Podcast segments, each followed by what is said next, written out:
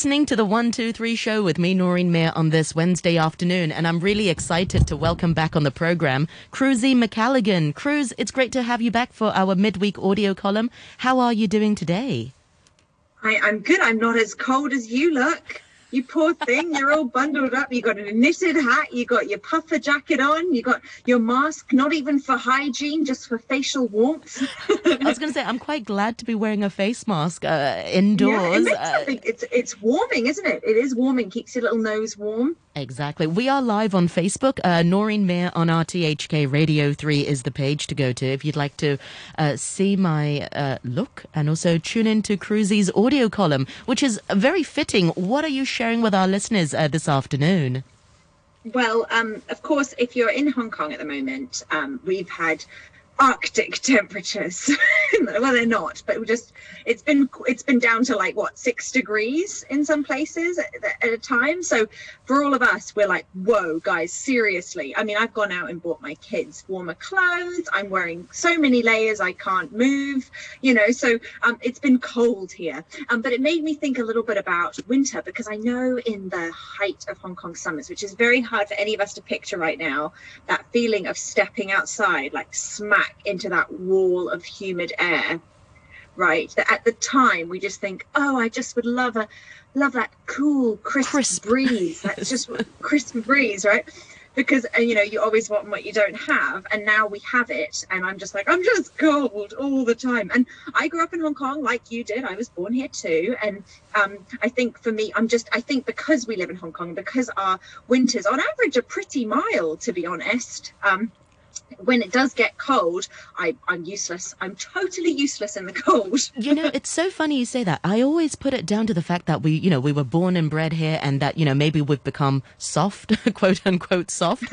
Um, but I've spoken to uh, expat friends where, you know, they're maybe from Ireland or from Wales, you know, sure. really cold proper places, cold places, proper yeah. cold, cold places. And they've commented on how cold Hong Kong uh, gets also. I think it's that perception of that Hong Kong is, you know, near the equator we are a bit of a oh, you know tropical climate, but Hong Kong sure you know gets cold. We don't have indoor heating. I think that's a real no, difference. that's what it is. Yeah. yeah. Yeah, Look our at us houses deflecting. Are homes yeah. and houses, houses, our homes, our apartments, our shoeboxes are not designed for are not designed for um for for winter months. Now I completely agree, but I want to talk about winter a little bit because it is exciting. There's something a little bit exciting about when it gets cold in Hong Kong and we get our frost warning on our observatory app. Frost warning, and you think, really, where's that? It's like I've never seen frost. I've never seen frost here. You know, I mean, you have this. I'm sure there's frost, but you have to be in some very specific microclimates within the city to for the right conditions. And do you remember a couple of years ago when it got really, really cold? There was like proper ice up on like Tai Mo Shan, I want to say Tai Mo Shan, yes. or one of those other big mountains. And there were all these the, the, ice hunters, and I couldn't. I was laughing. I was like, people are so silly. They're like trying to go up to this place. It was very dangerous. And then there was the poor police officers being like, "Come on, guys, please just I know you, we can't say you can't go up there. Just please don't go up there because it's dangerous and we have to come get you. And these people are like, I want to go and see the ice. And it's like people just completely lost any semblance of like decorum because they were just so excited about lace. I'm like, can I just pointer? Go to your fridge, go to the top or bottom section, open it up, there you go. that's like, what my grandma used to say because I'd never seen snow before, and she, that's what she used to do: open the freezer and just show me Aww. snow. Yeah, that's so lovely. it, it is um, quite exciting, though. I, I, have to say the frost warning, but I know. Yeah, the, take that. Point. You know what I mean. You know what I mean. It's not exciting for people who are vulnerable, who don't have enough warm clothes or a warm place to be, or warm things to eat. Absolutely. Yeah. But for some of us, it is a little bit exciting. There's a little bit of a sense of like purposefulness, like, right, we have to get ourselves warm and make our homes warm. And like, you know, we have to do all these things that we haven't had to do before. So I wanted to talk about winter. Um, of course, um, it's really interesting. We think of, for example, snow of being pristinely white all the time, but technically, snow is completely colorless. And despite the fact that tiny particles um, of dust or algae even can make snow appear to be a range of different colors, including yellow, orange, green, and even purple, apparently. So, in lots of places around the world, snow is not always white. There's also a type of snow called pink watermelon snow that has a sweet smell and taste. And apparently, um, this pink snow, um, they say, is, is due to um, so they say that it, it does, you know, it has this kind of rosy hue and it, it's due to this type of algae. So it will make you sick if you ingest it, but it smells sweet and it looks quite candy flossy, um, as opposed to like, you know, um, the scene of a, a gruesome murder in the winter, but pink snow looking kind of like candy floss. Um, which is pretty interesting. Um, of course, uh, there's things that we don't think about that become as part of other people's daily lives. I've got uh, my husband's got a lot of family in the US, and they talk about all the snow outside there, and they have to shovel driveways and things like that. And of course, I know not from living in a snowy place before, but like from American films about people putting like salt on roads to kind of like stop it from melt the snow, stop it from being slippery. Yeah. yeah. So that to stop it from being slippery. Um, but it um, but they say that uh, salt can actually be harmful for the environment and for it, an effort to be more eco-friendly, some cities are using an alternative method, such as beet juice, beer waste, and pickled brine. so it's like all these products that people don't want. Like you finished all the you finished all the pickled onions, you just chuck the jar of brine outside. Or maybe your, tuna fish sandwich. You've got, you know, tuna in brine. exactly, exactly, exactly. You could do that. Um, so that's pretty interesting. Um, I really, uh, I don't know if you've ever had the feeling when you've been somewhere really cold and your hair freezes. Have you ever had your hair freeze? No. Yeah. Wow. So like, it, it's usually like if you've gone into like a, a hot a hot shower, or you're in a hot tub or something, and then your hair gets the steam hits your hair, and then it's obviously warm where you are, but then as the steam gets, your hair gets wet and the air temperature is cold, so your hair freezes. So you get these kind of crispy bits of frozen hair. I've experienced this, not in a happy time. As I mentioned, I break down when I'm too cold. I can't handle it. I find it so upsetting. Even though I do like to feel like crisp and energized by a bit of a cold, like, like a little chill is good for me. I'm happy. But if it's like that really, really, really, really bitter cold, I'm miserable. But frozen hair. Apparently, there's an annual international hair freezing contest in Canada every February. So what happens is people basically have wet hair and they go outside and they it up and then see how interesting they can get it before oh, it freezes. No. The, the Chinese in me, the Chinese in me, I, I don't approve of that. You know, they say don't go out with no. wet hair, you'll get sick. Yes, Right. I know, and it's so funny. I was taught that as well as a child, and even now as a grown up, as a grown up in the summer months, if I have to leave the house with wet hair, I feel like I'm doing something really naughty. It's like don't go to bed with wet hair and yes, things like that, right? Exactly. You've yeah. got to blow dry your hair. Yeah. Yeah. Yeah. There you go. um, so you know, um, course, uh, what we usually think about with like desolate landscapes, and we don't really have this in Hong Kong. Like I have noticed a few of the kind of outdoor areas I like to go in during the summer and stuff now are all quite dry and brown and sparse. I can see Cyberport Park from my office, and the lawns there are all like dry and dusty now and things like that. But most of, the, I mean, I'm looking out the window now; it's pretty green. I can see flowers. You know, like Hong Kong keeps those things. Other places you think, oh, everything dies, but there are flowers that bloom in winter um, which is really interesting. So there's some things, there's winter pansies, um, snowdrops, the aptly named snowdrops. There are some little flowers that pop up and bloom in winter, which sounds delightful. Um, so yeah, so I think that's quite an interesting idea as well. Um, when we talk about snowflakes, have you ever actually seen a snowflake? I've got some. Oh, I've got some in my background today. If you're watching me on Facebook, a snowflake there? I have. I and I heard that no one snowflake is identical. They all have their own unique shape and and uh, form as well. Is that true? Like fingerprints? Yes. yes. It does, but interestingly, if you actually see one up close, which I've been lucky enough to see one, um, they look like tiny little works of art. They really look like a designed, beautiful little thing, but their core shape can actually be explained by science. Snowflakes are made of water, and water molecules bond together in a very certain way, usually with six sides. So the two slightly negative areas of oxygen can each bond with a positive hydrogen to form another water uh, molecule. So what happens is when all four charged areas have bonded with an with one another. Um, uh, um, the result is a tetrahedral, which means a four-sided pyramid shape. And as the water freezes, these tetrahedrons come closer together and they crystallize into that hexagonal structure that you can kind of see behind me here. So there's actually a reason they freeze that way, but it's so beautiful to think there's literally a combination of mathematics and chemistry and art all coming together to create these beautiful things that fall from the sky. Um, every winter, more than a septillion snowflakes fall down to Earth. A septillion. Um, and to put it another way, that's um, a trillion, trillion, trillion, trillion snowflakes fall to Earth, wow. which is amazing. It's amazing how they even managed to count it. Oh well, I guess it's an estimate. I don't think there's well, somebody, yeah, somebody just counting or the. They, yeah, absolutely. But um, a great career yeah, path. Quite, yeah, so it's quite it's quite fascinating that way. Um, but although they tend to be of this kind of very delicate and diminutive size, so really it's people catching a snowflake on their little gloved finger, and you look at it really, really closely and carefully, and you see this tiny little beautiful thing. In 1887, um, a ranch owner in Montana apparently found the largest snowflake ever on record, which was 15 inches wide and eight inches thick and I don't know if that actually happened, but it sounds amazing to think it was this huge, big, thick snowflake. But I, I couldn't have couldn't have fallen very delicately. Probably hit him on the head, which is why he told people that that's what he saw. um, it's probably a cluster of um, snowflakes. Yes, I don't know. It's probably a cluster of them all together, something like that.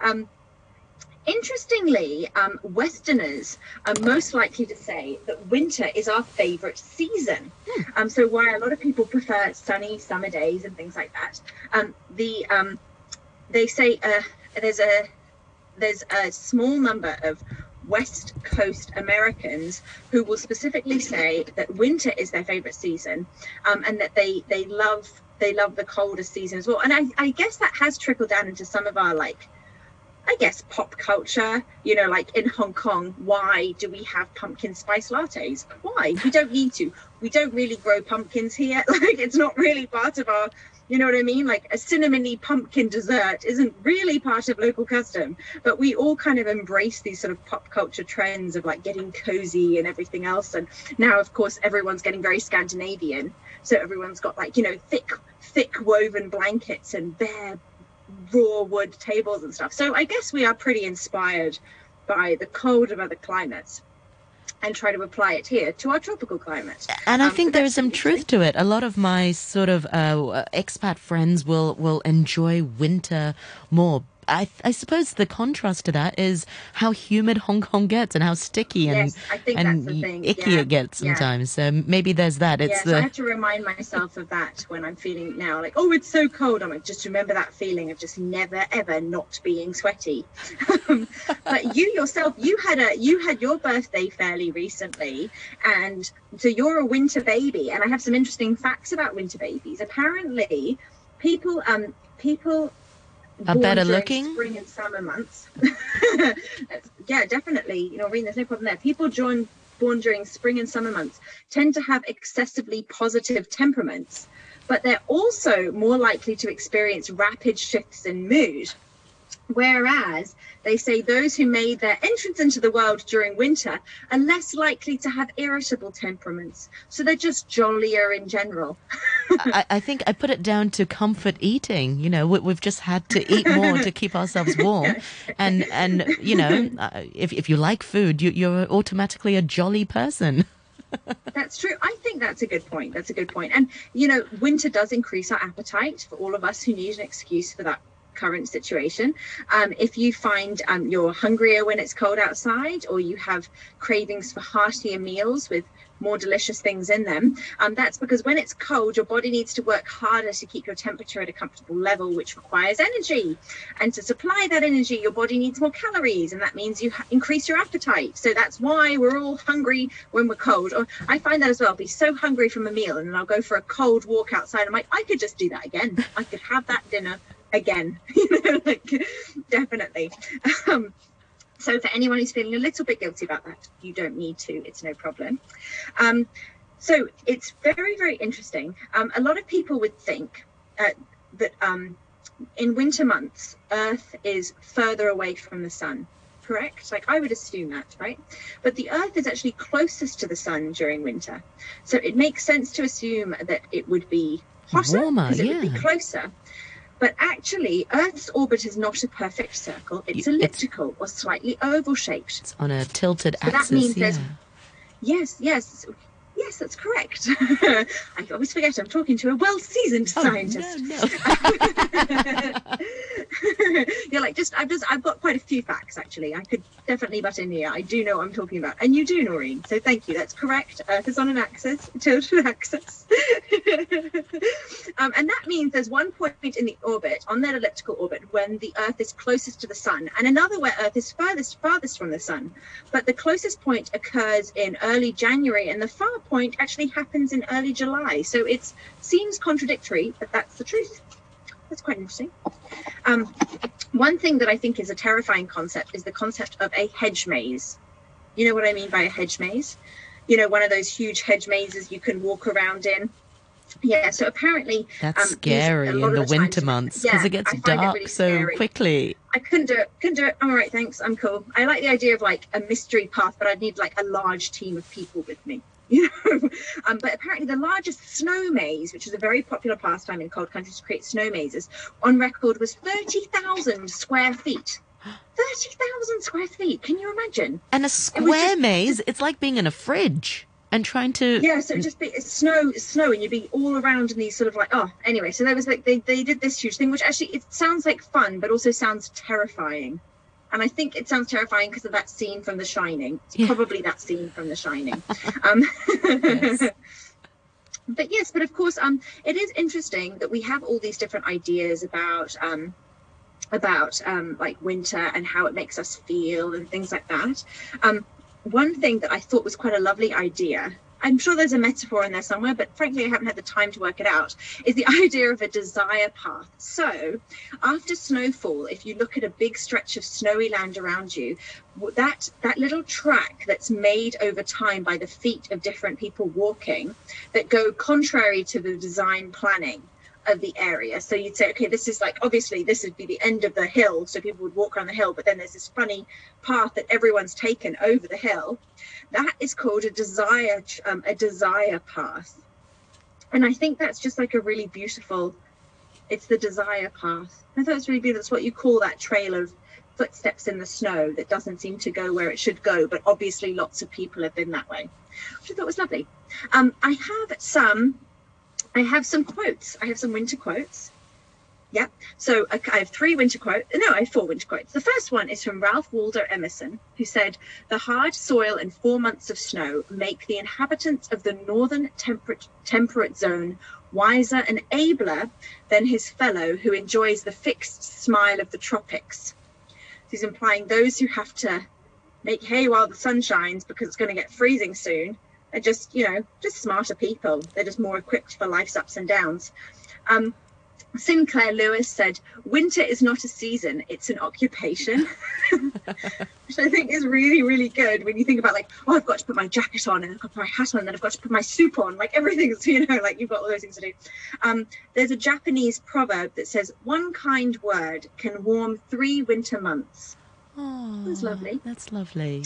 And then this one, which I think was from Edmund Hillary, which I think really captures that magic of when it gets cold in a way that all of us can kind of understand. And he said, he would know. Hillary, he would know. He would know. He would know cold, right? So Edmund Hillary, he said, despite all I have seen and experienced, I still get the same simple thrill out of glimpsing a tiny patch of snow. Ah, the wonders of life. He's yes, keeping Isn't it real. keeping it real. Yeah. keeping it real cold. So that was that was a bit of a winter chat. Fantastic Cruz. I'm trying not to move so much because in my really sort of, you know, cozy jacket, I'm so aware of it sort of, you know, rubbing against the mic. Noise. Sure, sure, sure. Cruz, as usual, such a great uh, sharing from you this week for your audio column. We've learned so much uh, fun facts uh, for winter. Keep warm and you'll be back for a toasty session hopefully next week. Thank you very much indeed for your time. Be. Bye for now, Cruzy. See you. Bye.